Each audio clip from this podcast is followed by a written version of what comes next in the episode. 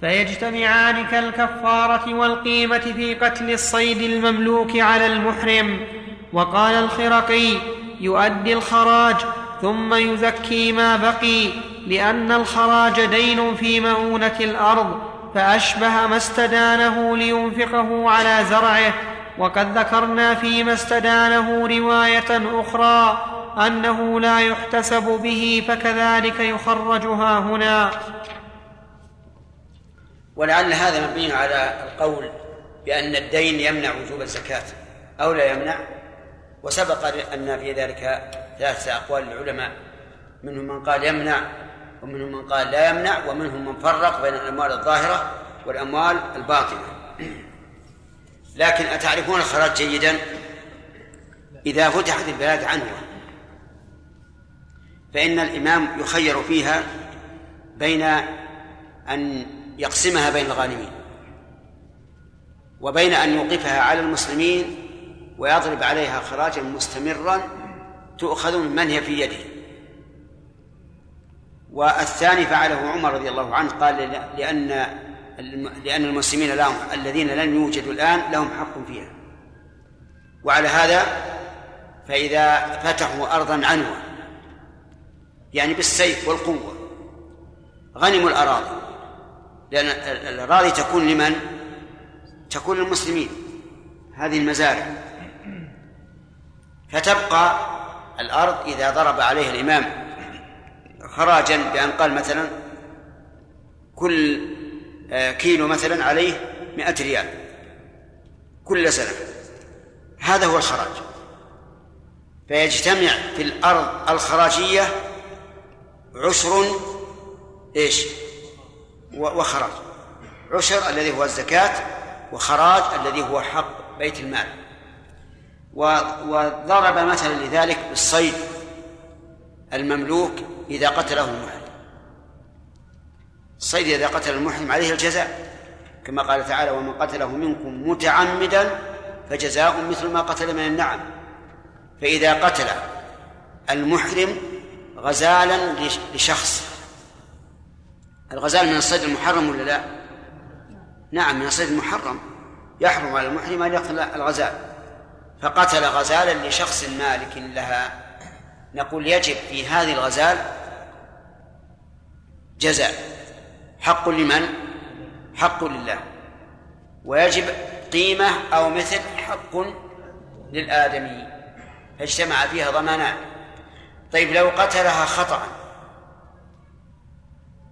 فعليه قيمتها لمالكها وليس عليه جزاء لقوله تعالى ومن قتله منكم متعمدا فجزاء مثل ما قتل من النعم.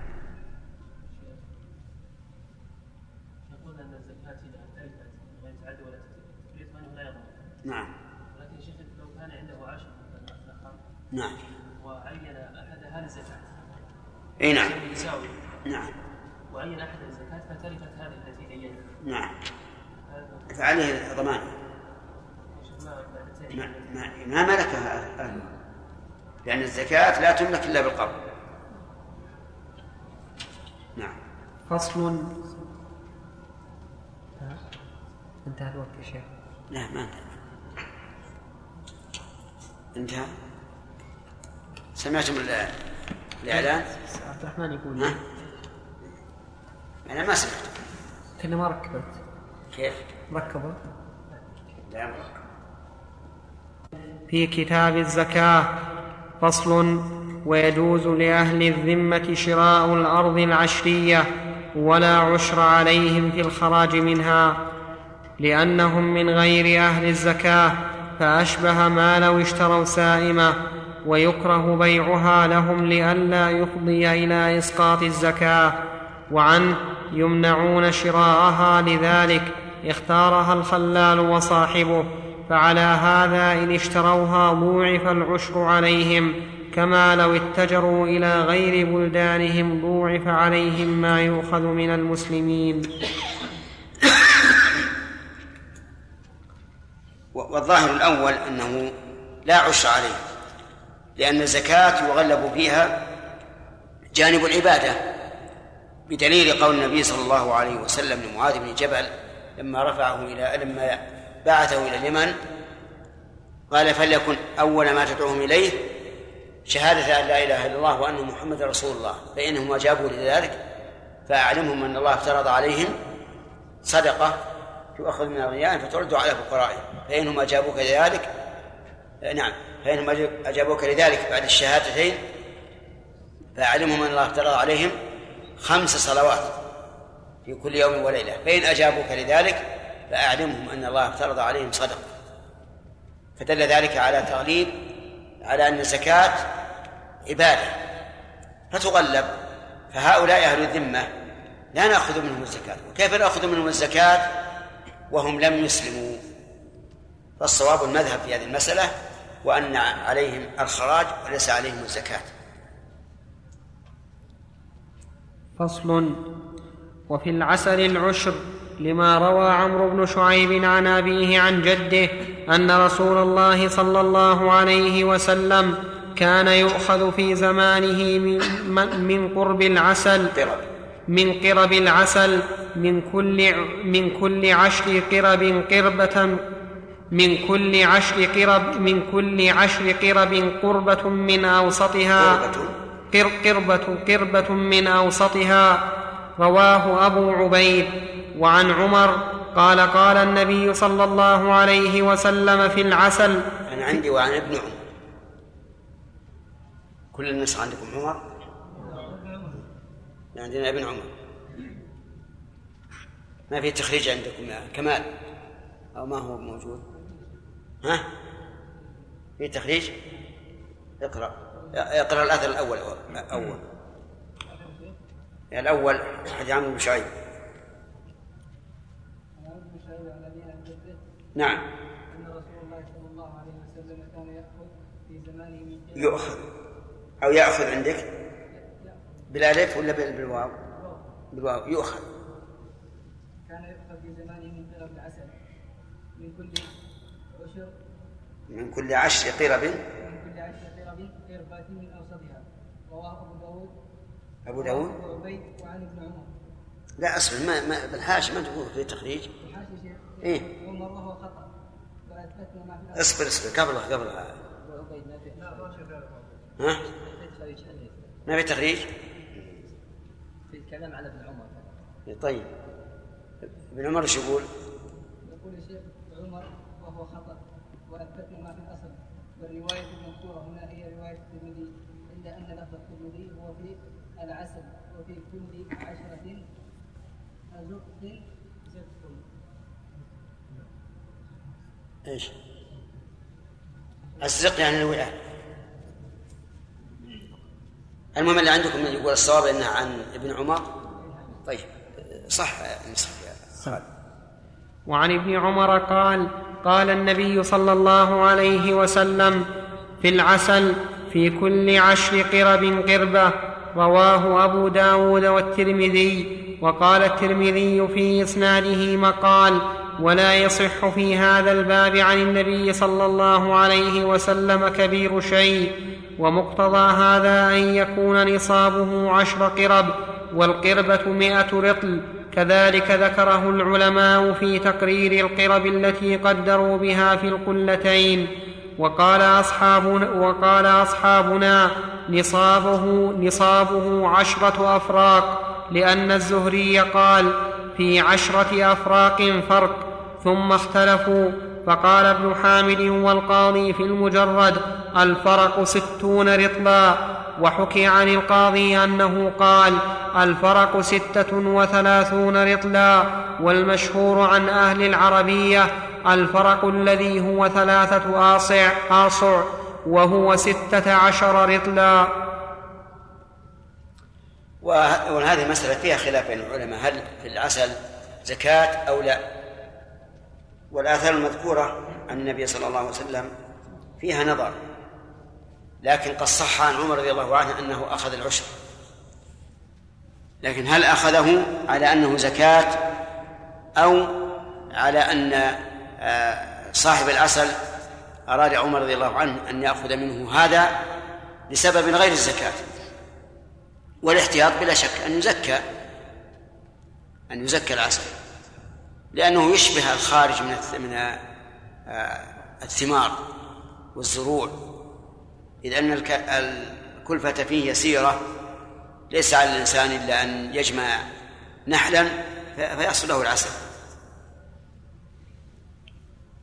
نعم.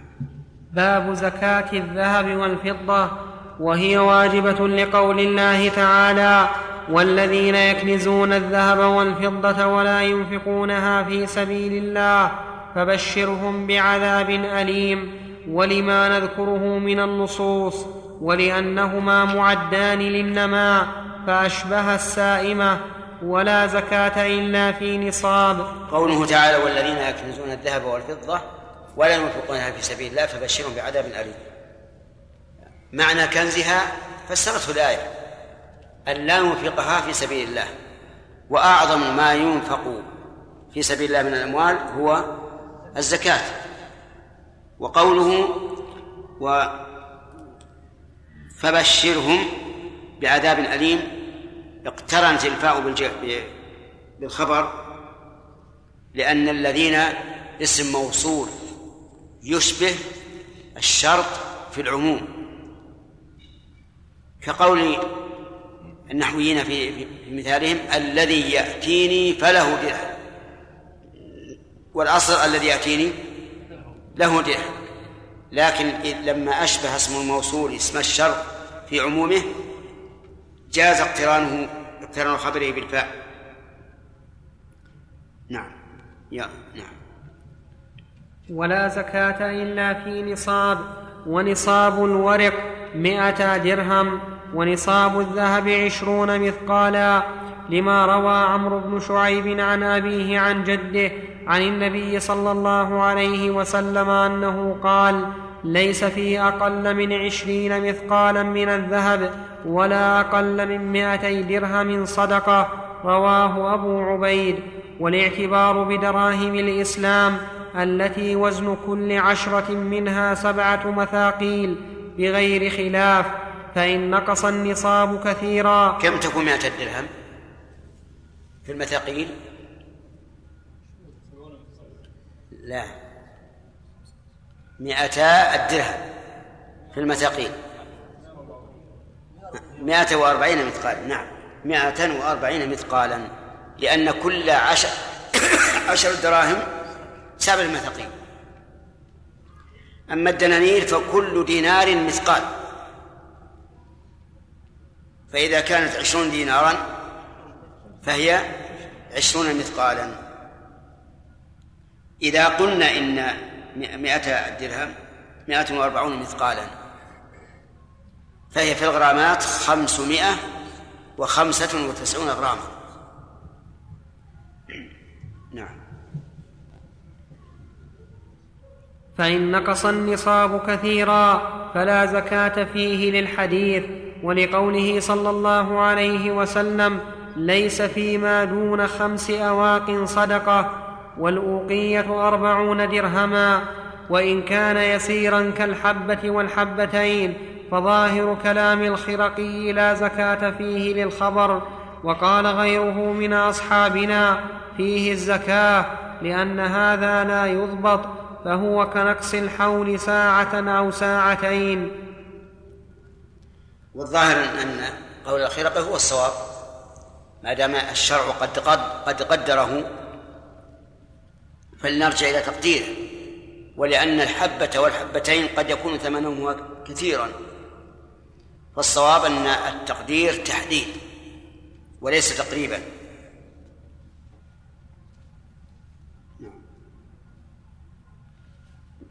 ولا يضم الذهب إلى الفضة في إكمال النصاب لأنهما جنسان اختارها أبو بكر. وفرق بينهما وبين الحبوب لاختلاف نصابهما واتفاق نصاب الحبوب. وعن أحمد رضي الله عنه أنه يضم لأن مقاصدها متفقة. مقاصدهما. لأن مقاصدهما متفقة فهما كنوعي الجنس. ويضم الصحيح الأول أن الذهب لا يضم إلى الفضة في تكميل النصاب إلا في أموال الصيارف. وذلك لأن أموال الصيارف يعدونها للتجارة فالذهب والفضة عروض تجارة. مثال ذلك رجل ملك مئة درهم وعشرة دنانير. هل عليه زكاة؟ إن قلنا بالضم فعليه الزكاة لأنه ملك نصف نصف نصابا من الذهب ونصف نصاب من الفضة. وقلنا وإن قلنا بعدم الضم فلا زكاة عليه لأنه لم يملك نصابا من الفضة ولا نصابا من من الذهب. وهذا يأتي في الحلي. إذا كان امرأة عندها حلي يبلغ نصف نصاب وعندها دراهم تبلغ نصف نصاب. فهل عليها أن تزكي حليها؟ إن قلنا بالضم وجب أن تزكيها لأن مجموعهما نصاب. وإن قلنا بعدم الضم فلا زكاة عليها. والراجح أنه لا ضم بدليل أن الشعير لا يضم إلى الحنطة مع أن مع أن مقاصدهما واحدة كلها طعام. وأما أنواع الحنطة أو أنواع الشعير فهذه يضم بعضها إلى بعض لأن الجنس واحد. أفهمتم الآن؟ إذن القول الراجح أنه لا يضم الذهب إلى الفضة في تكميل النصاب. لدليلين أثري ونظري. أما الأثري فإن الأحاديث كلها تدل على أن الفضة إذا لم تبلغ كذا فلا زكاة فيها والذهب إذا لم يبلغ كذا فلا زكاة فيه. ليس فيما دون خمس أواق صدقة. يعني أواق من الفضة. آه، ليس فيما دون عشرون دينارا فيما دون عشرين دينارا صدقة. والدنانير هي الذهب. فإذا أخذنا بهذا العموم فلا فرق بين أن يكون عنده من من جنس من الجنس الآخر أو لا. الدليل النظري أن يقال كما لا يضم البر إلى الشعير في تكميل النصاب فكذلك لا يضم الذهب إلى الفضة في تكميل النصاب. نعم. ويضم أحد ذكرت لكم أنه يستثنى من ذلك إيش؟ صيارفة. أموال الصيارف. لأن أموال الصيارف عروض تجارة. الصيرفي عنده ذهب وفضة. لو سألته لماذا؟ قال لأني أريد أن أتجه. ما في سؤال. لا ما في سؤال ما قرأنا إلا قليلا. خلينا نكمل المسألة هذه. نعم. ويضم أحدهما إلى الآخر فيحسب كل واحد من نصابه ثم يضم إلى صاحبه لأن الزكاة تتعلق بأعيانها فلا تعتبر قيمتها كسائر الأموال.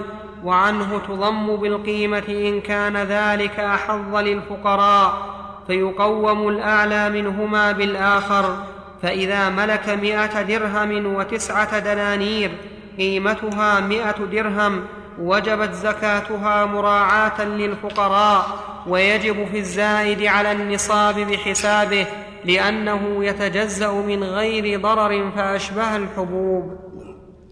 يعني إذا قلنا بالضم وهو قول مرجوح كما عرفتم فهل يضم بالقيمة أو بالأجزاء؟ الصحيح أنه يضم بالأجزاء لا بالقيمة إلا إذا كانت عروضا فيضم بالقيمة. مثال ذلك عنده نصف نصاب من الفضة وربع نصاب من الذهب لكنه يبلغ نصف نصاب من الفضة بالقيمة. فهل عليه زكاة؟ على الخلاف. إذا قلنا الضم بالأجزاء فلا زكاة عليه. وإن قلنا بالقيمة فعليه الزكاة. والصواب أنه بالأجزاء ما لم يكن للتجارة. ما هي واضح ولا لا؟ نعم. طيب. عنده نصف نصاب من الفضة وربع نصاب من الذهب.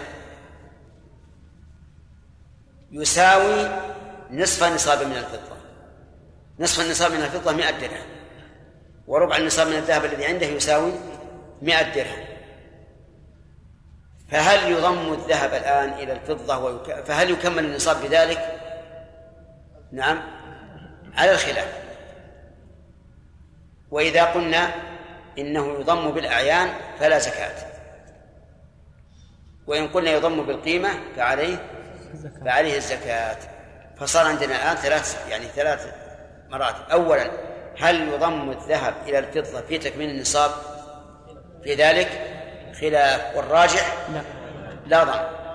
ثانيا إلا في أموال السيارة لأنها تجارة. ثانيا إذا قلنا بالضم فهل يضم باعتبار القيمة أو باعتبار الأعيان؟ في ذلك خلاف. فبعضهم قال يعتبر القيمة وبعضهم قال يعتبر العين وهذا هو الصواب. يعني إذا قلنا بالضم والمثال كما ذكرت لكم رجل عنده مئة درهم هذه نصف نصاب وعنده ربع نصاب من الذهب لكنه يساوي مئة درهم. فإن قلنا الضم بالقيمة صار عنده كم درهم؟ كم؟ صار عنده مئة درهم فيها الزكاة وإذا قلنا بالأعيان فلا زكاة لأنه ليس عنده إلا نصف نصاب وربع نصاب. يعني ثلاثة أرباع نصاب فلا تلزمه الزكاة. نعم. ممكن يسأل ممكن يا شيخ. نعم. الآن نصاب العسل. نعم. 160 رطل هو معروف في الواقع لكن أظن أني قد حررته في في ورقة عندي أن أرجع إليها إن شاء الله. نعم. النقود ال- الورقية نعتبرها فضة لأن مكتوب عليها ريال. خمسة ريالات عشرة ريالات خمسين ريال مائة ريال خمسمائة ريال. فهي تعتبر ملحقة بالفضة. نعم. فصل. والواجب فيها ربع العشر لقوله صلى الله عليه وسلم في الرقة ربع العشر رواه البخاري. والرقة الدراهم المضروبة فيجب في المئتين خمسة دراهم وفي العشرين مثقال وفي العشرين مث وفي العشرين مثقال نصف مثقال. ويخرج عن كل واحد من الر... ويخرج عن كل واحد من الرديء والجيد وعن كل نوع من جنسه إلا أن يشق ذلك لكثرة الأنواع واختلافها فيؤخذ من الوسط لما ذكرنا في الماشية. وإن أخرج الجيد عن الرديء كان أفضل فإن أخرج رديئا عن جيد زاد بقدر ما بينهما من الفضل. لأنه لا ربا بين العبد وسيده. وقال القاضي من سيده؟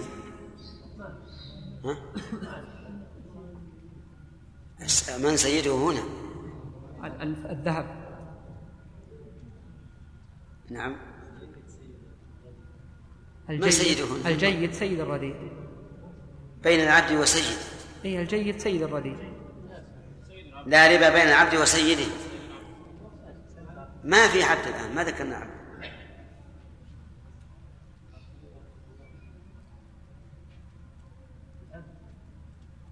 إن أخرج الجيد عن الرديء كان أفضل. فإن أخرج الردي عن جيد زاد بقدر ما بينهما من الفضل لأنه لا ربا بين العبد وسيده. يعني بذلك الله. الزكاة حق لله عز وجل. فإذا زاد من الدراهم زاد على الدراهم الردية من من جنسها فلا حرج. نعم. وقال القاضي هذا في المكسرة عن الصحيحة أما المبهرجة فلا يجزئه بل يلزمه إخراج جيده ولا يرجع فيما أخرج لله تعالى.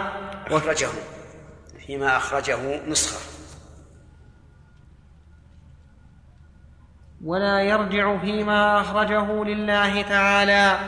وفي إخراج أحد النقدين عن الآخر روايتان بناء على ضم أحدهما إلى الآخر.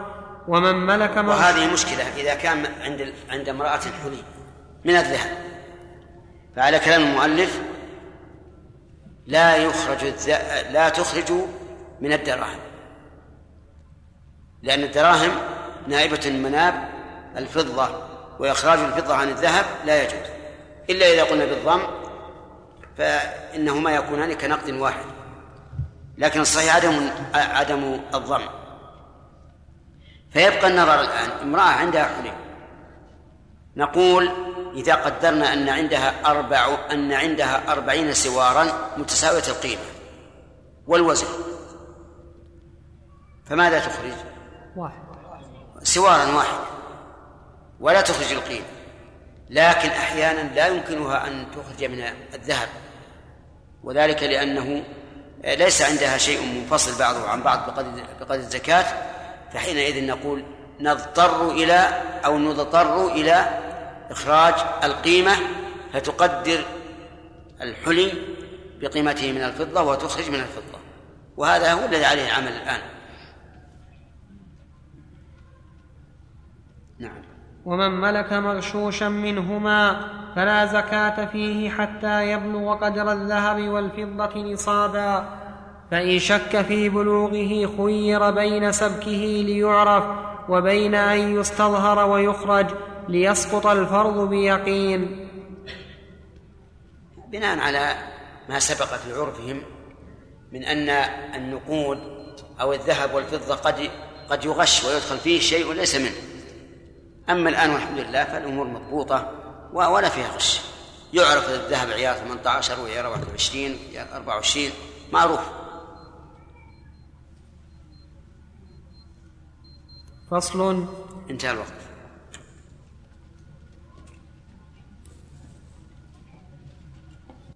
في كتاب الزكاة فصل. ولا زكاة في الجواهر واللآلئ لأنها معدة للاستعمال. فأشبهت ثياب البذلة وعوامل الماشية.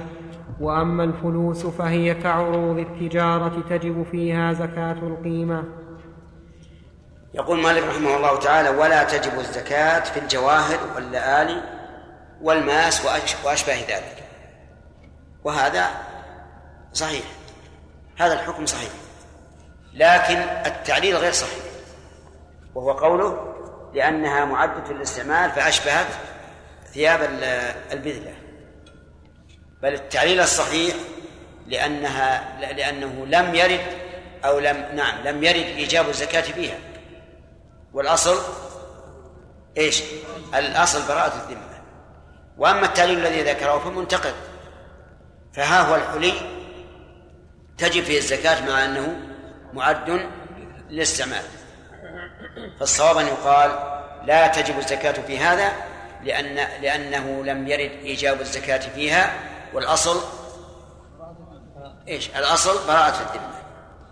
وأما قوله عوامل الماشية يريد بذلك الإبل العوامل التي يعدها الناس للحمل. يحملون الأشياء الأمتعة عليها. أو البقر والإبل التي يعدونها للحرث. هذه ما فيها زكاة. لماذا؟ لأن من شرط وجوب الزكاة السوم والسوم في العوامل والحراتات وما أشبه ذلك غير موجود. ولهذا لو قدر أن الإنسان عنده آه، ماشي عوامل ولكنها لا, لا ولكنها تعيش على الرعي وجبت فيها الزكاة. فالعلة في العوامل لا لأنها استعملت ولكن لأنه فقد شرط من شروط الزكاة وهو السوم والسوم هو الرعي. نعم. وأما الفلوس فيقول المؤلف إنها كعروض التجارة تجب فيها الزكاة في القيمة زكاة القيمة. الفلوس يعني بذهب القروش. يعني النقد المعدني يعني من غير الذهب والفضة هذا كعروض التجارة. ولهذا قال الفقهاء رحمهم الله إن الفلوس عروض مطلقة وإن كانت نقدا مستعملا لكنها عروض ما فيها ربا ولا فيها زكاة ما لم تعد للتجارة. ويشبه الفلوس آه، الأوراق النقدية لأن ما لأن لأن ليست ذهب ولا فضة لكن الناس يتعاملون بها كما يتعاملون بالذهب والفضة. وهذا محل خلاف بين العلماء رحمهم الله.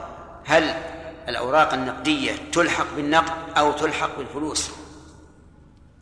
وقد ألف بعض المعاصرين كتابا سماه إقناع النفوس بإلحاق أوراق الأنواط بعمرة بعملة الفلوس. وانتصر لهذا انتصارا كبيرا. وعليه فلا يجري فيها الربا. وليس فيها زكاة ما لم تعد للتجارة. لكن هذا القول في نظري ضعيف. والصواب أن فيها الزكاة وأنه يجري فيها ربا النسيئة دون ربا الفضل. نعم.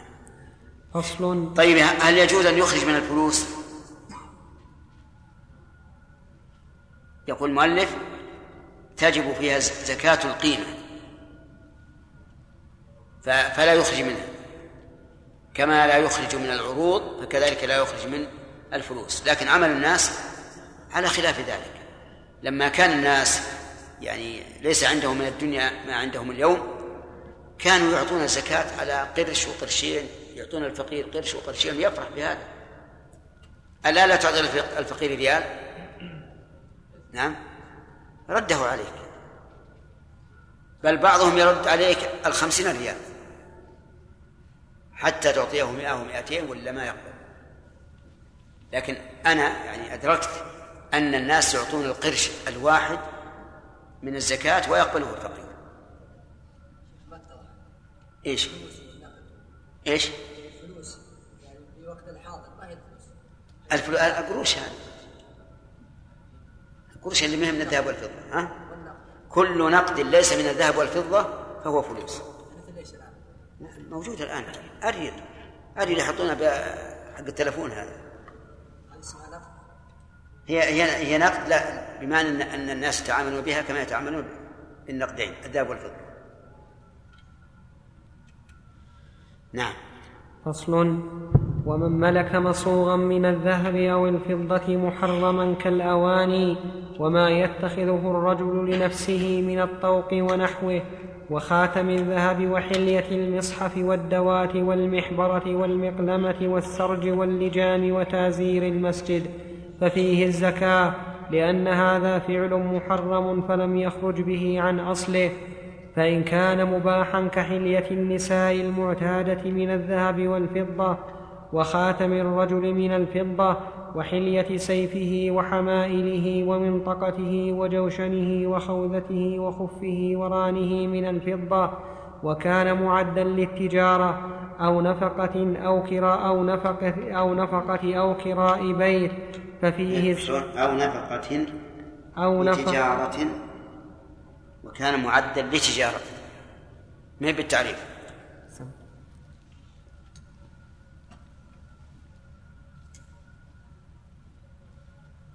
وكان معدا لتجارة أو نفقة أو كراء بيت ففيه الزكاة. أو كراء بيت؟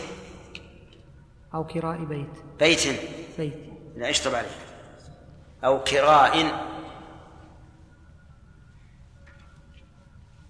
وكان معدا لتجارة أو نفقة أو كراء ففيه الزكاة لأنه معد للنماء فهو كالمضروب. وإن أعد, لل وإن أعد لللبس والعارية فلا زكاة فيه لما روى جابر عن النبي صلى الله عليه وسلم أنه قال ليس في الحلي زكاة ولأنه مصروف عن جهة النماء إلى استعمال مباح فلم تجب فيه زكاته كثياب البذلة. وحكى ابن أبي فلم تجب زكاته. فلم تجب زكاته؟ إيه، ما فيها فيه. فلم تجب زكاته كثياب البذلة. وحكى ابن أبي موسى عنه أن فيه الزكاة لعموم الأخبار. هذا المصوغ من الذهب والفضة ينقسم إلى أقسام. الأول المحرم ففيه الزكاة. على كل حال مثل أن يكون للمرأة سوار على شكل ثعبان. هذا محرم. لأنه لا يجوز لبس هذا أو يكون عليها قلادة على شكل أسد. هذه محرمة فيها الزكاة أو يكون للرجل خاتم من ذهب فهذا محرم ففيه الزكاة. طبعا إذا بلغ النصاب. الثاني أن يكون معدا للنفقة والتجارة. والكراء ففيه الزكاة أيضا. إنسان امرأة عندها حلي تتجر به تبيع وتشتري بالحلي. هذا فيه الزكاة. لماذا؟ لأنه عروض تجارة. وعروض التجارة لا تختص بمال دون مال. كل ما أعد للتجارة ففيه الزكاة. أو أعدته للنفقة بمعنى أن عندها حليا كلما احتاجت باعت منه وأنفقت على نفسها. ففيه الزكاة. أو أعدته للكراء تكريه الناس. كلما احتاجت النساء إلى لبس الحلي لعرس أو غيره أجرته إياهم ففيه الزكاة. الثالث أن يكون للاستعمال المجرد. المباح للاستعمال المجرد المباح يعني أن امرأة عندها حلي تستعمله وهو مباح ليس محرما ليس فيه إسراف ولا خروج عن العادة ولا صور حيوان ولا غير ذلك. فلا, فلا زكاة فيه لا زكاة فيه لأنه معد للاستعمال فهو كثياب البذلة. يعني كما لو لبس الإنسان ثيابا فالثياب مهما بلغت قيمتها ليس عليه فيها زكاة. وكفراش البيت وكالسيارة وما أشبه هذا. كل هذه ليس فيها زكاة والحلي مثلها يستعمل للزينة. فكما أن الرجل لو كان عنده ثياب للزينة أو كان عنده آه، مشالح للزينة يستعملها فلا زكاة فيها فكذلك حلي المرأة. أفهمتم؟ هذا وجه قولنا إنه لا زكاة في الحلي المعد للاستعمال إذا كان حلالا ليس حراما لزيادة لإسراف فيه أو غير ذلك لكن ذكر ابن ابن قدامة رحمه الله في الكافي حكى ابن أبي موسى عنه أي عن الإمام أحمد أن فيه الزكاة لعموم الأخبار الأخبار الواردة في زكاة الذهب والفضة عامة ما فيها تفصيل. فإن قال قائل لماذا لم تذكر الحديث الذي استدل به المؤلف؟ بل ركنت إلى التعليل.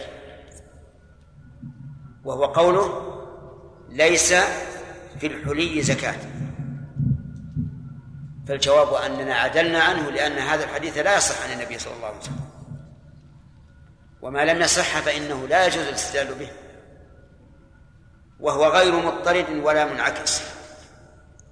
إذ أن الحلي قد تجب فيه الزكاة وقد لا تجب فليس على إطلاقه فلا فلا يصح الاستدلال به. أما الذين الرواية الثانية عن أحمد ففيه الزكاة أي في الحلي. الدليل عموم الأخبار مثل قوله تعالى والذين يكنزون الذهب والفضة ولا ينفقونها في سبيل الله. فلا بد أن أن تنفق أن ينفق الذهب والفضة في سبيل الله على حسب ما جاءت في الشريعة.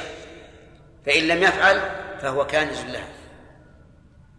ومثل قوله صلى الله عليه وسلم ما من صاحب ذهب ولا فضة لا يؤدي منها حقها إلا إذا كان يوم القيامة صفحت له صفائح من نار وأحمي عليها في نار جهنم فيكوى بها جبينه وجنبه وظهره كلما بردت أعيدت.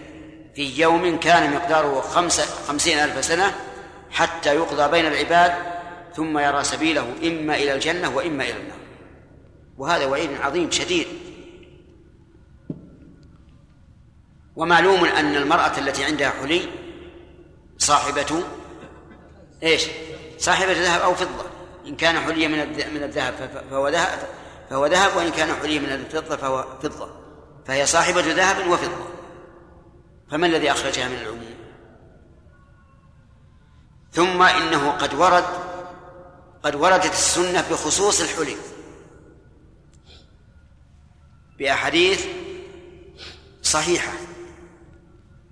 مثل حديث عمرو بن شعيب عن أبيه عن جده أن امرأة أتت النبي صلى الله عليه وسلم وفي يد ابنتها مسكتان غليظتان من ذهب.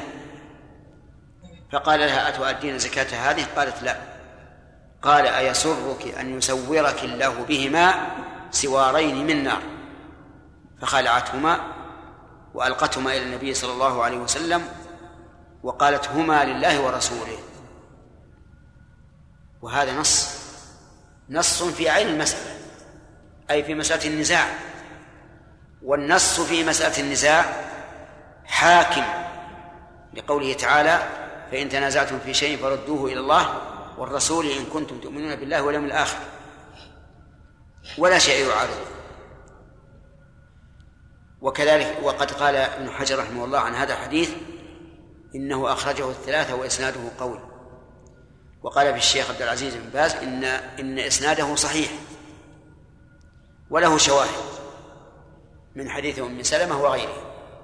فعلى هذا يكون القول الراجح في هذه المسألة وجوب آه نعم القول الراجح وجوب زكاة الحلي من الذهب والفضة. وليس لنا أن نتجاوز ما دل عليه كتاب الله في, في ظاهر عمومه ولا ما دلت عليه السنة النبوية في عمومها وخصوصها. لأننا مسؤولون عن ذلك. وأما القياس الذي ذكره المؤلف فهو قياس أو باطل. فهو قياس باطل. أولا أنه قياس في مقابلة النص. والقياس في مقابلة النص فاسد. فاسد الاعتبار لا يؤخذ به. ثانيا أنه قياس غير مضطرد. غير مضطرد بدليل أن أن الإنسان لو جمع ثيابا كثيرة يعدها للنفقة. هل تجب فيها الزكاة؟ لا تجب. لكن لو أعد لو أعدت المرأة الحلي للنفقة نعم وجب فيها الزكاة. والمقيس يجب أن يكون موافقا للمقيس عليه. أيضا لو كان عند الإنسان ثياب كثيرة يؤجرها أو إبل كثيرة يؤجرها أفيها زكاة؟ ما فيها زكاة. إذا ولو كان عنده عند المرأة حلي من الذهب والفضة تؤجره لوجبت فيه الزكاة. فإذا لا قياس. ثالثا أن نقول الثياب وما أشبهها. الأصل فيها عدم الزكاة. أو لا؟ أنتم فاهمين؟ الأصل فيها أنها ليس فيها زكاة. والذهب والفضة الأصل فيه الزكاة. وما دام الأصل فيه الزكاة فإنه لا يمكن أن أن يخرج عن هذا الأصل إلا بدليل. فتبين بهذا أن القياس لا يصح لا طردا ولا عكسا ولا ولأنه في مقابلة النص فلا يلتفت إليه. فالصحيح الذي تبرأ به الذمة ويسلم به الإنسان من من العقوبة أن أن أن يخرج الزكاة من الحلم. والحمد لله الأمر واسع. وإنك لتعجب أن تكون امرأة فقيرة عندها حلم لا تلبسه لكنها كلما احتاجت باعت وأكلت لإنقاذ نفسها. وامرأة عندها من الحلي الشيء الشيء الكثير. للتزين به والتزين أمر كمالي نقول الأولى عليها الزكاة والثانية إيش؟ ليس عليها زكاة أيهما أحق بأن تسقط عنها الزكاة؟ الأولى لأن الأولى أعدته للضرورة وهذه إنما أعدته للكمال فكانت لو لو أردنا أن نسقط الزكاة لأسقطنا عن الأولى دون الثانية ومن قال بعدم الوجوب يسقط عن الثانية دون الأولى. وهذا القول عن القول بوجوب زكاة الحلي كما أنه مقتضى النص فهو قول أكثر العلماء. كيف؟ لأن مذهب أبي حنيفة رحمه الله وجوب وجوب الزكاة فيه. والعالم الإسلامي ولا سيما في القرون الوسطى حين كانت الخلافة لبني عثمان. لا شك أن العالم الإسلامي في ذلك الوقت أكثره على مذهب من؟ على مذهب أبي حنيفة لا سيما في شرق آسيا وشمالها. فليس القول هذا غريبا ولا شاذا ولا نادرا. نعم. فصل ولا فرق بين كثير الحلي وقليله لعدم ورود الشرع بتحديده. وقال ابن حامد إن بلغ حلي المرأة ألف مثقال فهو محرم وفيه الزكاة لأن جابرا قال إن ذلك لكثير ولأنه سرف لم تجر العادة به فأشبه ما لو اتخذت حلي الرجال. فصل فإن انكسر الحلي كسرا لا يمنع اللبس به. فإن انكسر الحلي كسرا لا يمنع اللبس فهو كالصحيح إلا أن ينوي ترك لبسه. وإن كان كسرا يمنع يمنع الاستعمال ففيه الزكاة لأنه صار كالنقرة. ولو نوى بحلي اللبس التجارة أو الكري إن أو الكراء أو ال... أو الكراء يمكن الكري إن صحت العبارة.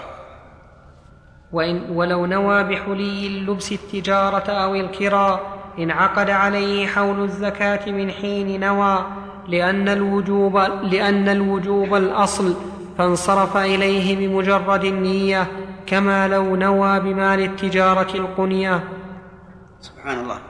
ولو كان عنده ثياب كثيرة أعدها لللبس ثم نواها للتجارة.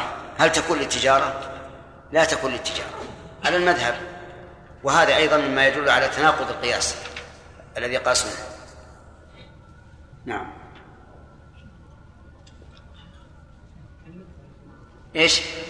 النقرة القطعة من الذهب القطعة من الذهب هي هي النقرة نعم إيش؟ إن إيش؟ نعم. نعم. وين الأدري؟ وين العموم؟ لا هذا غير مراد به العموم بالاتفاق. يعني هذا عام أريد به الخاص. ولهذا لا تجب الزكاة في الثياب. وكما قال رسول الله ليس على المسلم في عبده ولا فرسه صدقة. بالإجماع. نعم.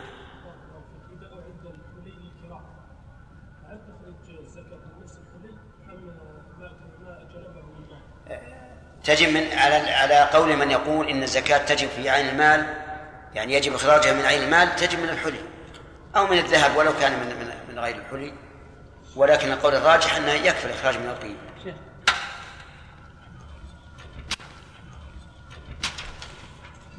ادخره يا مسعود ليله الأربعاء إن شاء الله. أشرف الأنبياء والمرسلين. نبينا محمد وعلى آله وأصحابه أجمعين. أما بعد فقد قال الموفق أبو محمد رحمه الله تعالى في كتاب الكافي في كتاب الزكاة فصل ويعتبر النصاب في المصوغ بالوزن لعموم الخبر فإن كانت قيمته أكثر من وزنه لصناعة محرمة فلا عبرة بزيادة القيمة.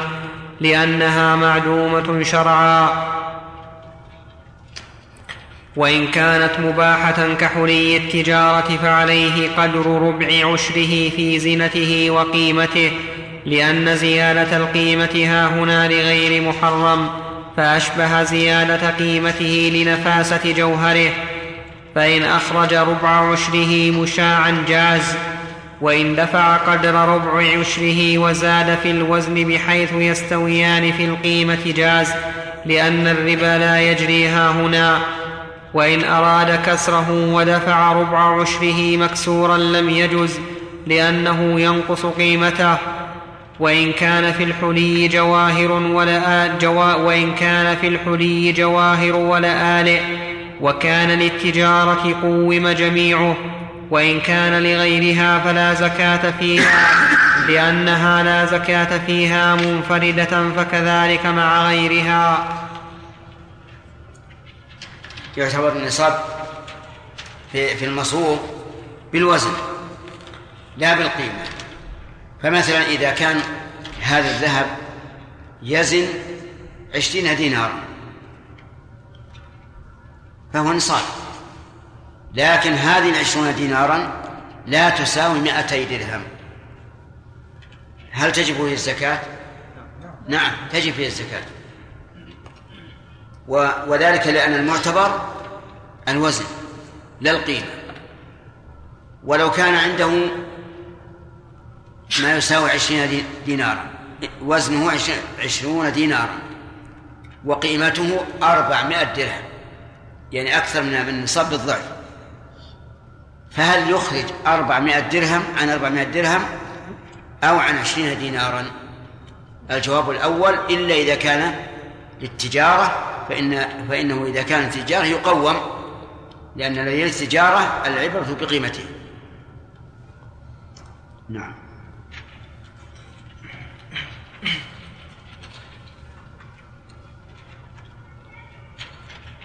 معنى قوله شيخ.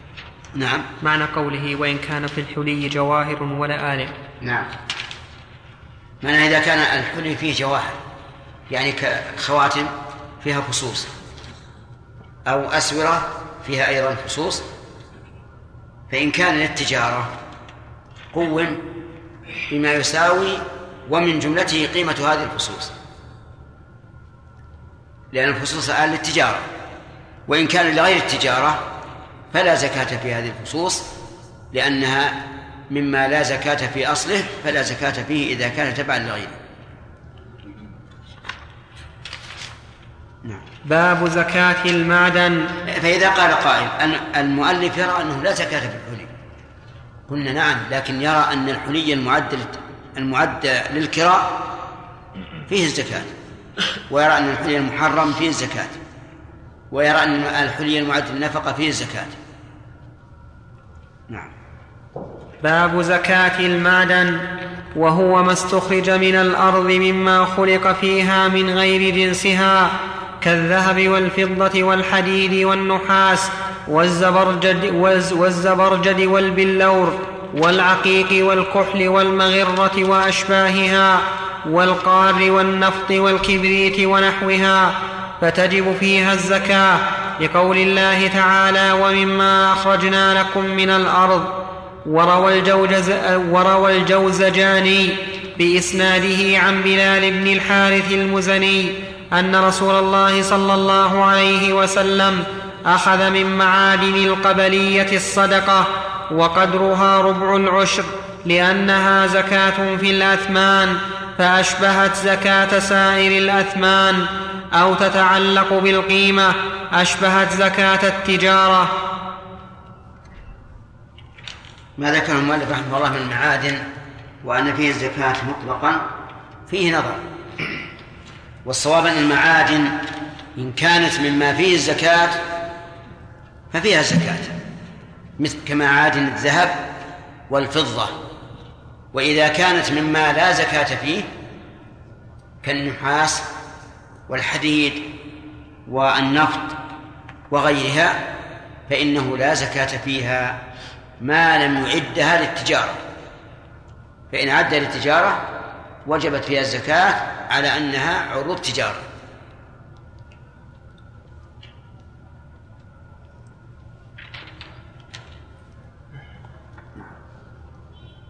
ولا يعتبر لها حول لأنه يراد لتكامل النماء وبالوجود يصل إلى النماء فلم يعتبر له حول كالعشر.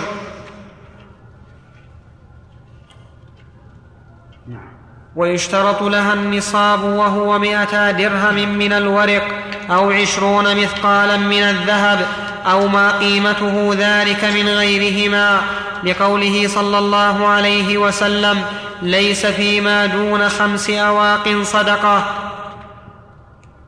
ولأنها زكاة تتعلق بالأثمان أو بالقيمه فاعتبر لها النصاب كالأثمان أو العروض. ويعتبر إخراج النصاب متواليا فإن ترك العمل ليلا أو نهارا للراحة أو لإصلاح الأداة أو لمرض أو إباق عبد فهو كالمتصل. لأن ذلك العادة. نعم. ها؟ ماشي. وإن خرج بين النيلين تراب لا شيء فيه فاشتغل به فهو مستديم للعمل. وإن تركه ترك إهمال فلكل, فلكل دفعة حكم نفسها. قال ال...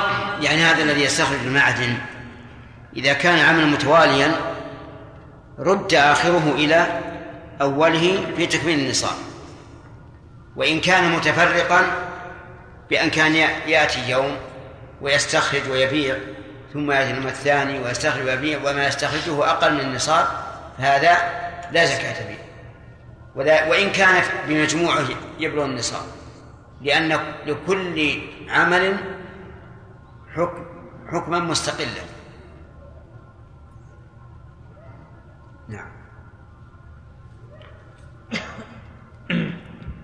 وقال قال القاضي ويعتبر النصاب في كل جنس منفردا والأولى ضم الأجناس من المعدن الواحد في تكميل النصاب لأنها تتعلق بالقيمة فيضم وإن اختلفت الأنواع كالعروض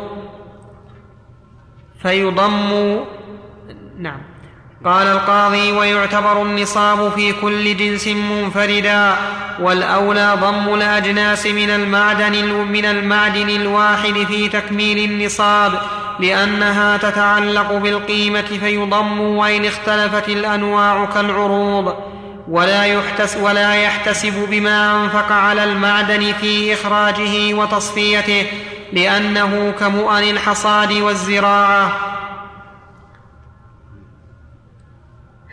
ولا تجب على من ليس من أهل الزكاة لأنه زكاة ويمنع الدين وجوبه كما يمنع في الأثمان وتجب في الزائد على النصاب بحسابه لأنه مما يتجزأ ويخرج زكاته من قيمته كما يخرج من قيمة العروض.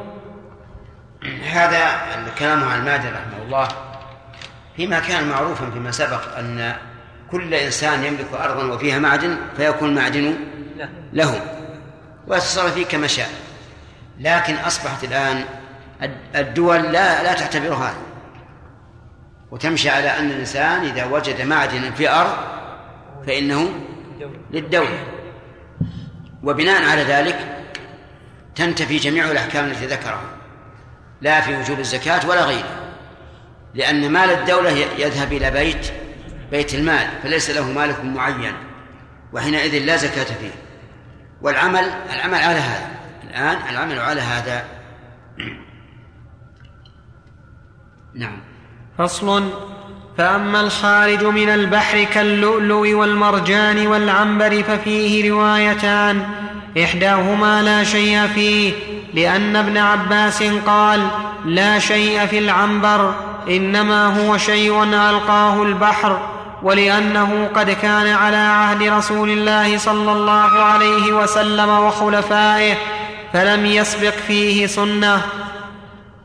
والثانية فيه الزكاة لأنه معدن أشبه معدن البر.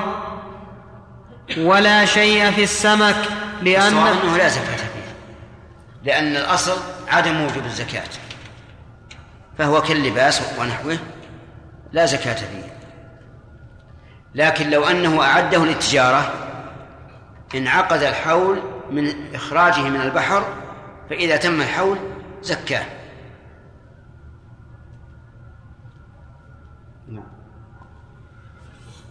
والث... ولا شيء في السمك لأنه صيد فهو كصيد البر وعنه فيه الزكاة قياسا على العنبر. والصواب أنه لا زكاة فيه. على ما قدمه المؤلف رحمه الله.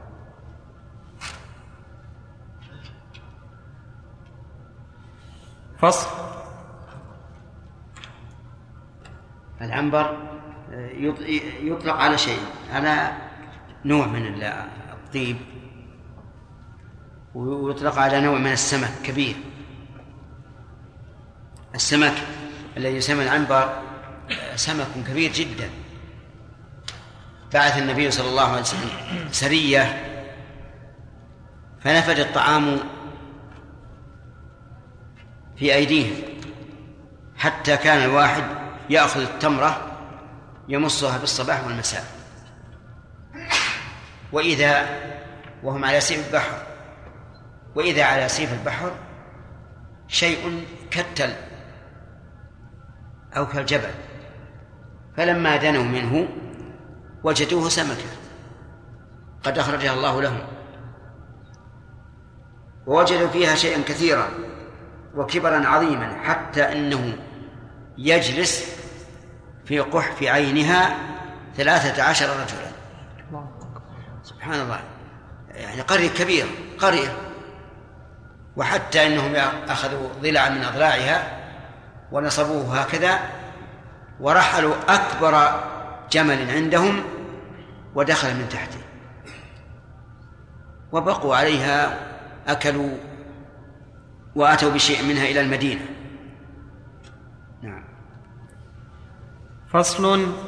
ويجوز بيع تراب معادن الأثمان بغير جنسه ولا يجوز بجنسه لإفضائه إلى الربا وز وزكاته هذا إذا كان مما فيه الربا. إذا كان المعدن مما فيه الربا فإنه لا يجوز أن يباع ترابه بثمن من جنسه لأنه يكون ربا. يعني لو قدرنا أن أنه ذهب ومعلوم أنه مع تخليص الذهب من الأحجار المفترض به لا بد أن يكون هناك شيء من الرذاذ من الذهب. فأراد إنسان أن يبيع هذا التراب بذهب فإن ذلك لا يجوز. لأن الربوية إذا بيع بجنسه فلا بد من التساوي. إذا أراد أن يبيعه بفضة جاز ولكن لا بد من من القبض إذا باعه بماشية جاز ولو بلا قبض نعم.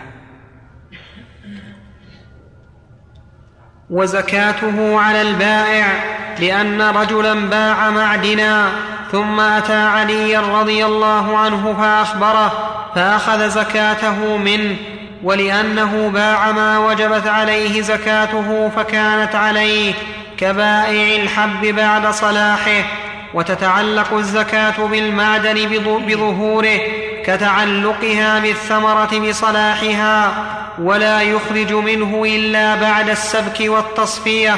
كالحب والثمرة.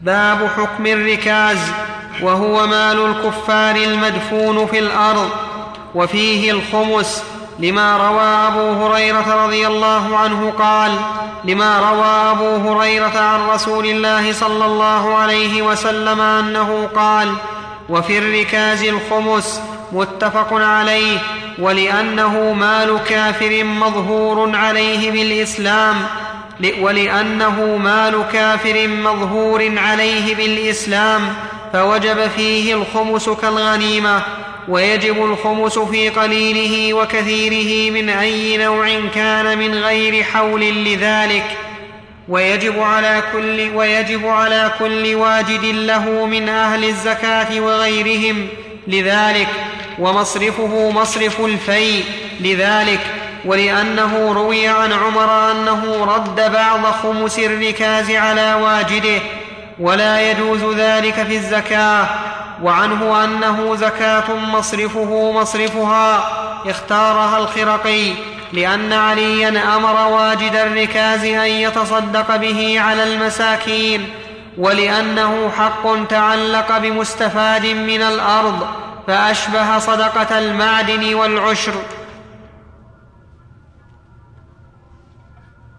وفي جواز رده على واجده وجهان لما ذكرنا من الروايتين لما ذكرنا من الروايتين. ويجوز لواجده أن يفرق الخمس بنفسه نص عليه واحتج بحديث علي ولأنه أوصل الحق إلى مستحقه فبرئ منه. كما لو فرق الزكاة. هذا الدليل وهو قوله عليه الصلاة والسلام في الركاز الخمس. وقد اختلف العلماء في قوله الخمس هل هو للعهد أو لبيان المقدار. فإن قلنا للعهد بالركاز الخمس صار مصرفه مصرف الفي لأن الرسول جعله خمسا. وإن جعلنا وإن جعلناها جعلنا الخمس لبيان المقدار بقي أن ينظر إلى أين يصرف. هل يصرف مصرف الزكاة أو فيما هو أعم؟ يحتمل هذا وهذا. لكن على رأي من يرى أن ال هنا أن ال لبيان حقيقة المقدار يقول إنه يصرف مصرف الزكاة وجوبا. فيكون في الفقراء والمساكين والعاملين عليها إلى آخره. نعم.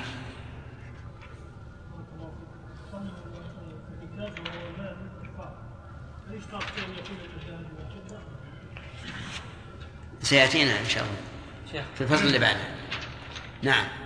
آه القول الراجح في الركاز نعم. كونه كونه ان كونه أن يأخذه واجده أو أنه يرجع إلى بيت المال لا يأخذه واجد آه لا يشبه هذا ما يجده الواجد من المعادن فيكون له. لا لأن هذا الركاز قد ملك أولا والمعادن لم تملك.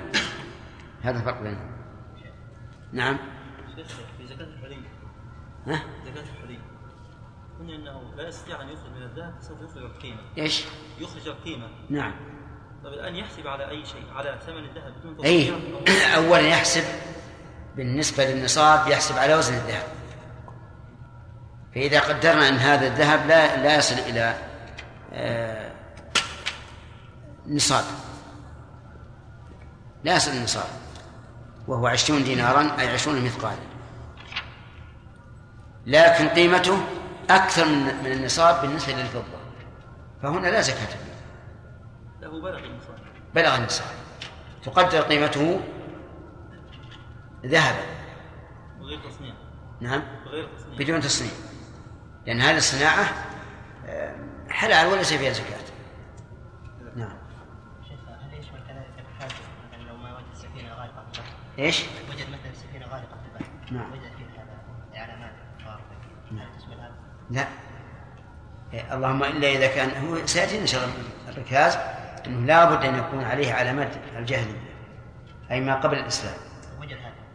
ف- فهي فهو ركاز حتى لو في البحر. أي نعم. رياض بالنسبة لي يا شيخ تضرب بالغرامات. نعم. مدة تضرب بالغرامات. جزاك الله خير. إيش؟ بالنسبة للفلين الذي فيه زكاة مدة تضرب بالغرامات. على قول الراجح. أي نعم. نعم. كم غرام؟ آه، وفيه هو 20 مثقال. والغرامات 85 غرام. أحسن الله إليك. وان قال قائل 92 نعم. وان قال قائل 92 نرى إنه 85 وهذا أحوط لا شك. 85 أحوط.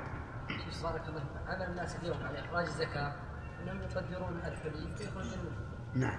يعني ما ما يردون إلى أنه ما صلب يحسبون صناعه على كل حال هذا من باب التسامح. وقد يكون الذهب ال- الذي لم يصنع أغلى من المصنع. ما في شيء. لكن لو اردنا أن ندقق قلنا يجب عليهم الزكاة في, الذهب فقط. وذلك لأن لأن التصنيع هذا منفعته مباحة. والسلام على أشرف الأنبياء والمرسلين نبينا محمد وعلى آله وأصحابه أجمعين. أما بعد فقد قال الموفق أبو محمد رحمه الله تعالى في كتاب الكافي في كتاب الزكاة فصل والركاز ما دفنه الجاهلية ويعتبر ذلك أنا برؤيه عندي أهل الجاهلية. ما دفنه أهل الجاهلية.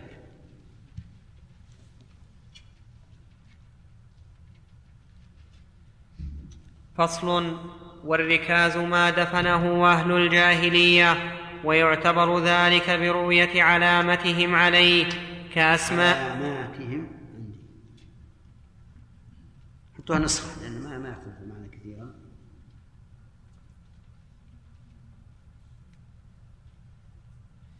ويعتبر ذلك برؤية علامتهم عليه كأسماء ملوكهم وصورهم و و- وص- وص- وص- وص- وصل- وصول بهم. وصلبهم لأن الأصل أنه لهم فأما ما عليه علامات المسلمين كأسمائهم أو قرآن ونحوه فهو لقطة لأنه ملك مسلم لم يعلم زواله عنه. وكذلك إن كان على بعضه علامة الإسلام وعلى بعضه علامة الكفار لأن الظاهر أنه صار لمسلم فدفنه وما لا علامة عليه فهو لقطة تغليبا لحكم الإسلام. هذا في الواقع أن أسماء الملوك والصور والصلب هذه تكون حتى في النقود التي بأيدي المسلمين. لكن قد يقال إن هناك أشياء يختص بها الكفار. يعني نقود خاصة معينة تكون لهم لا يخرجونها إلى خارج بلادهم. حينئذ يحكم بأنها ركاز نعم. فصل ولا يخلو الركاز من أحوال أربعة.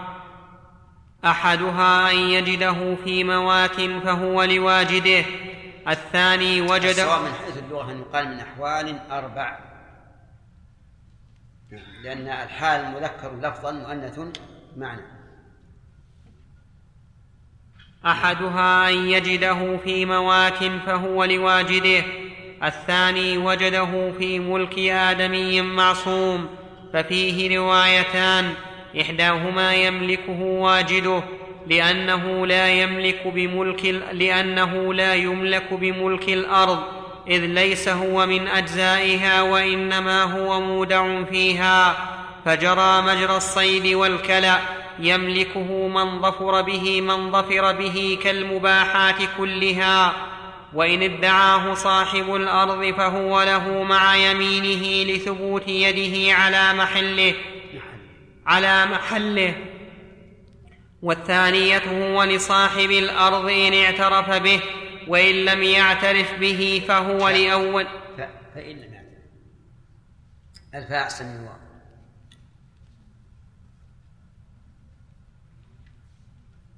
والثانية هو لصاحب الأرض إن اعترف به فإن لم يعترف به فهو لأول مالك لأنه في ملكه فكان له كحيطانه فإن كان الملك موروثا فهو للورثة إلا أن يعترفوا أنه لم يكن لمورثهم فيكون لمن قبله فإن اعترف به بعضهم دون بعض فللمعترف به نصيبه وباقيه, وباقيه لمن قبله.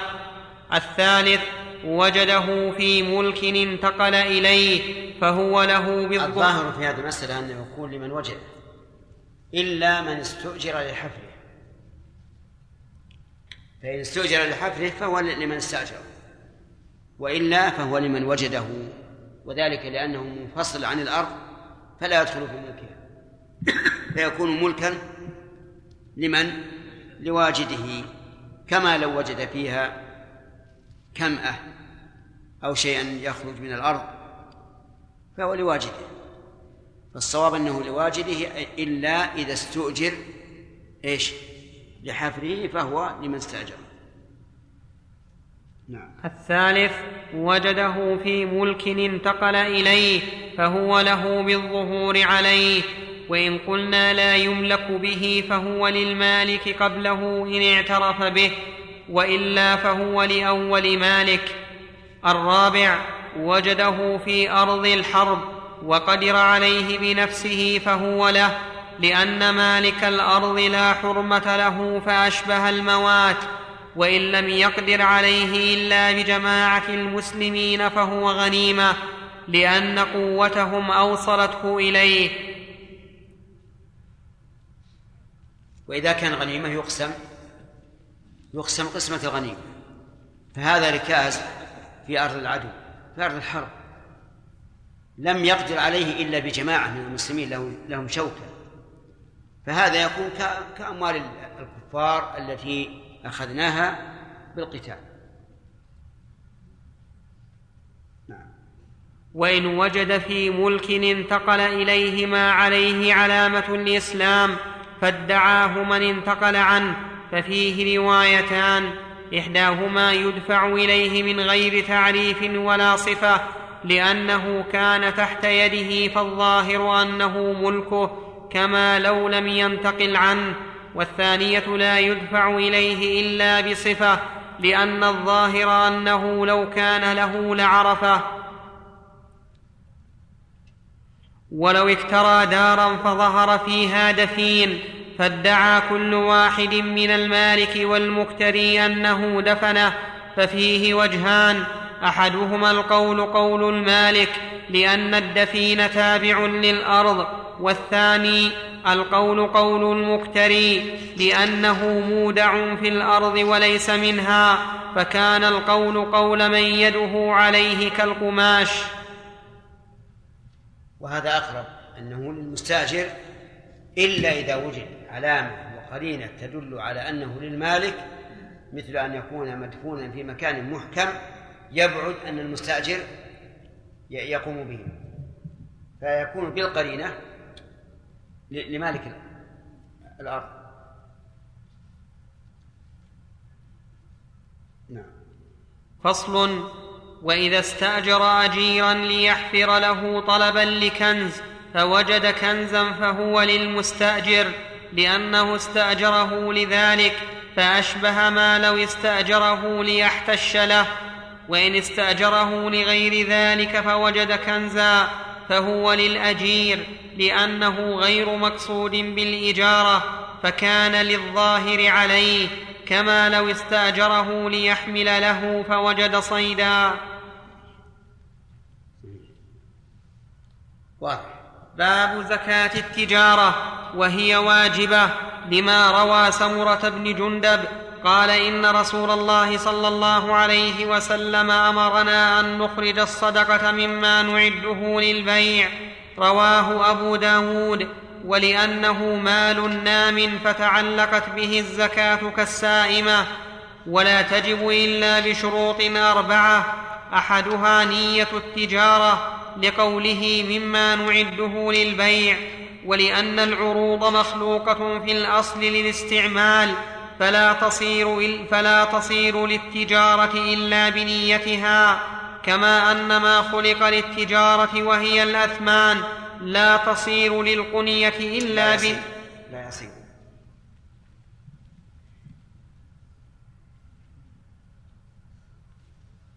كما أن ما خلق للتجارة وهي الأثمان لا يصير للقنية إلا بنيتها ويعتبر وجودها في جميع الحول لأنها شرط أمكن اعتباره في جميع الحول فاعتبر فيه كالنصاب. الآن دخلنا باب زكاة العروض عروض التجارة وعروض التجارة هي ما أعده الإنسان للتكسب.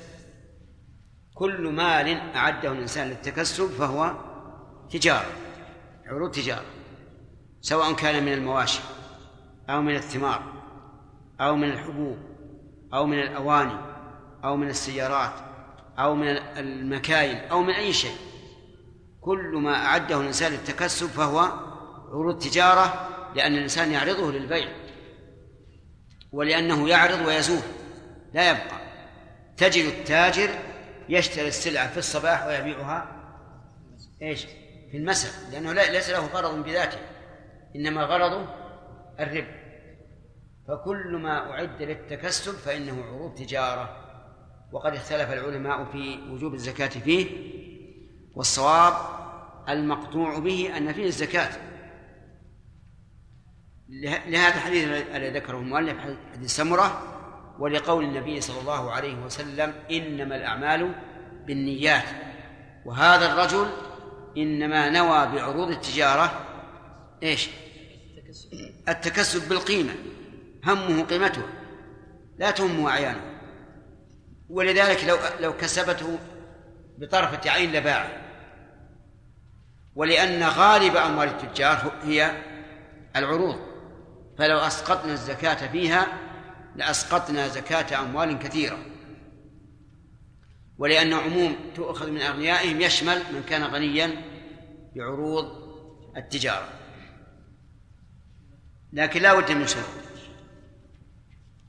ما جاوبت. السؤال نعم. جاوبت السؤال؟ طيب. نعم. صار التجارة. نعم هذا شيء ما يخالف العمومات ما يخالف العموم. إذا صار الإنسان يبيع ويشتري. الشيخ عنده مثلا. إيه.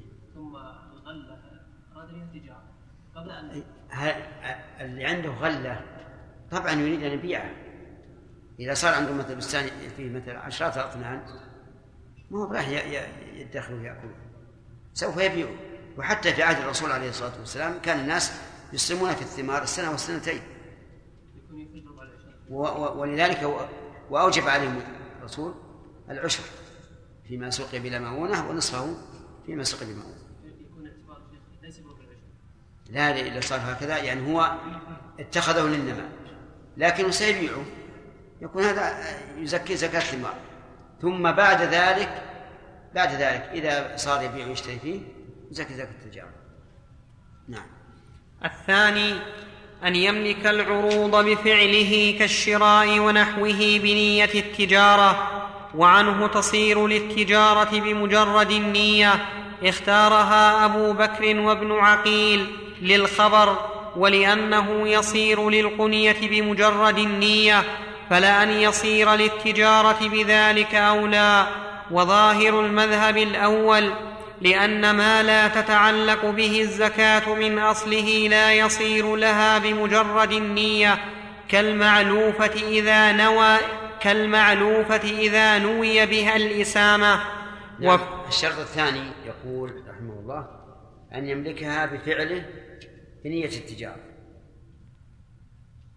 فخرج بقولنا بفعله ما لو ملكها بإرث. فإن الإرث ليس بفعل الإنسان. فإن فإذا ملكها بإرث فإنها لا تكون للتجارة بالنية.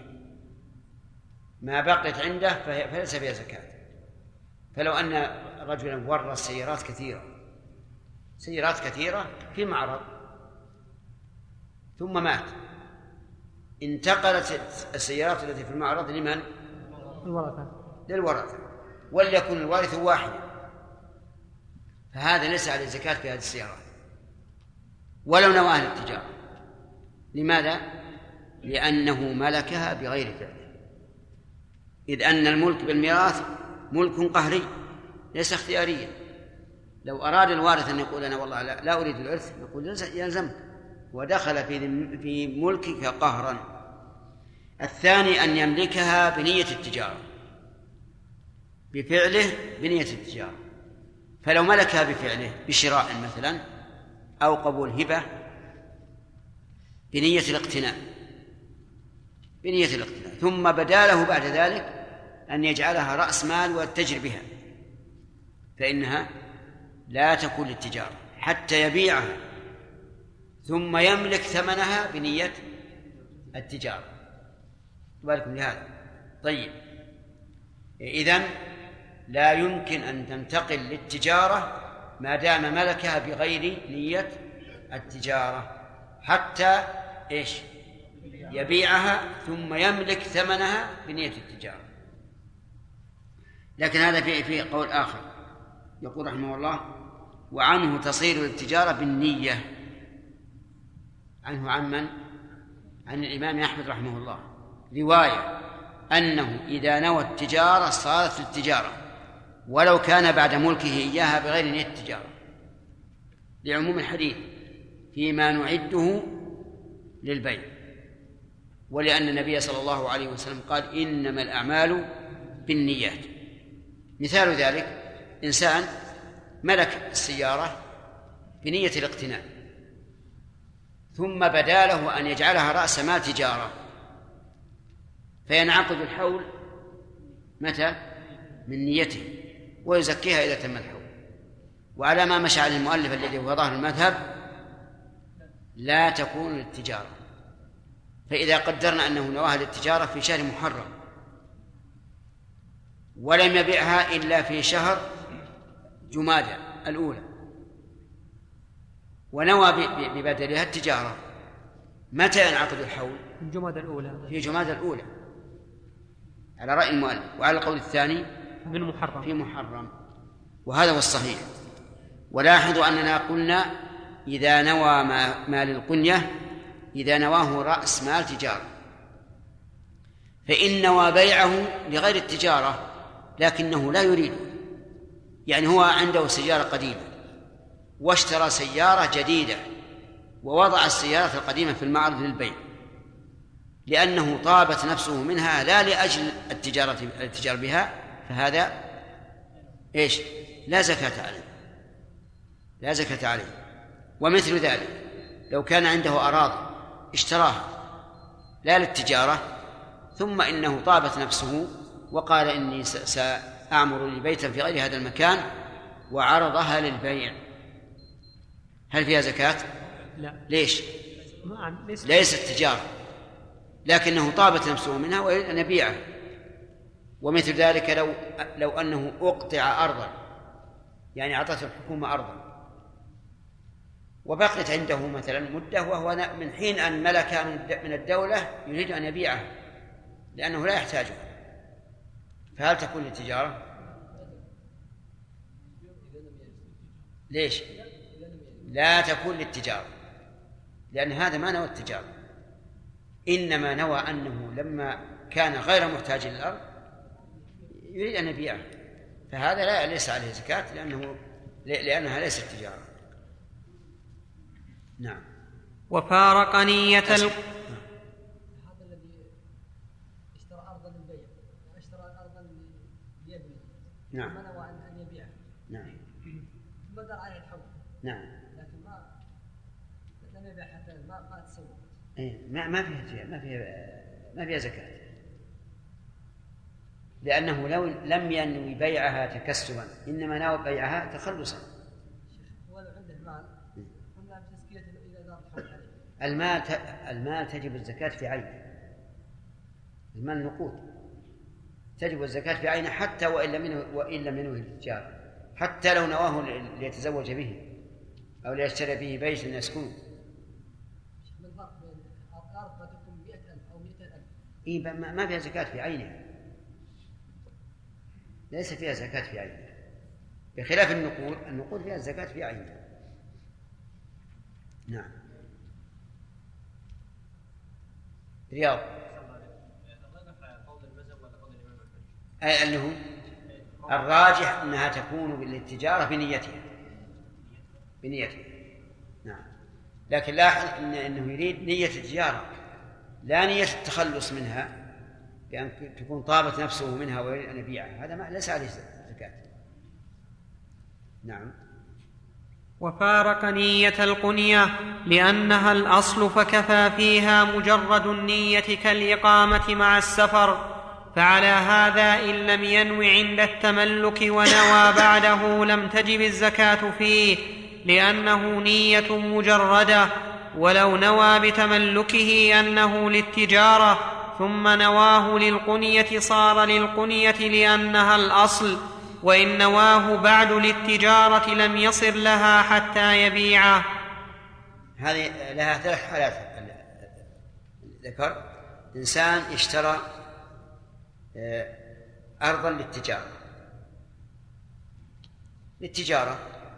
ثم بدا له أن يعمر عليها سكنا له. انقطعت النية الأولى. وصارت فيها زكاة أو لا؟ لا ليس فيها. فاهمين الصورة هذه؟ أي نعم. اشترى أرضا للتجارة.